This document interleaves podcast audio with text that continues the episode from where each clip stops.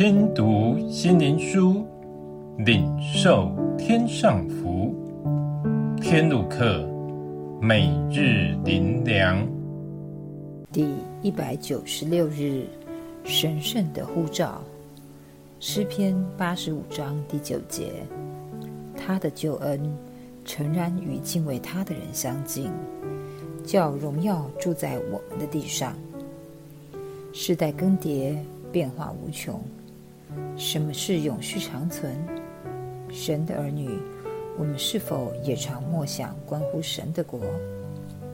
神呼召亚伯拉罕，万国因他蒙福；神呼召摩西，建立以色列国度；神呼召大卫，建立永恒国度；神呼召但以理，坚信神的国度。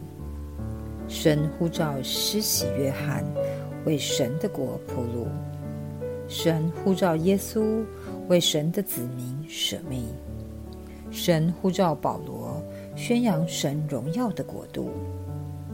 每个世代有蒙神拣选、被神呼召的圣徒，他们成为神国度的坚实柱子，以致神国度被建立为又牢靠又坚固。永不衰残。在他们身上有一共同点，就是甘心为神的缘故分别出来。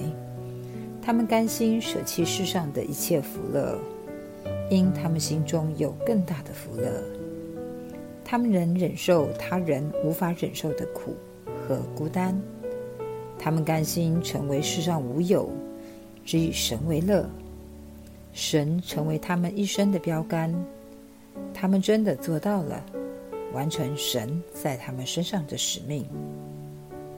神在这些人身上神圣的呼召，因着他们爱神且忠心为神，以他们一生来持守这呼召，走完神量给他们的人生路，以致他们无憾的过今生，得着天使欢呼，众圣徒相迎。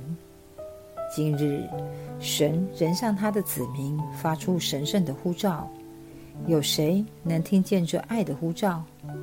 这关乎神国度的呼召，这是神给每个人的呼召。神也照每个人的回应而显明他真实如何。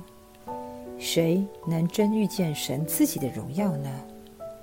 最后，让我们一起来祷告：主啊！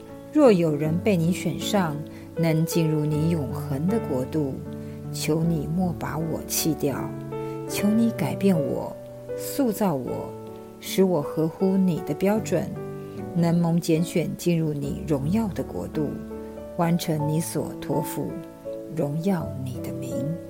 奉主耶稣的名祷告，阿门。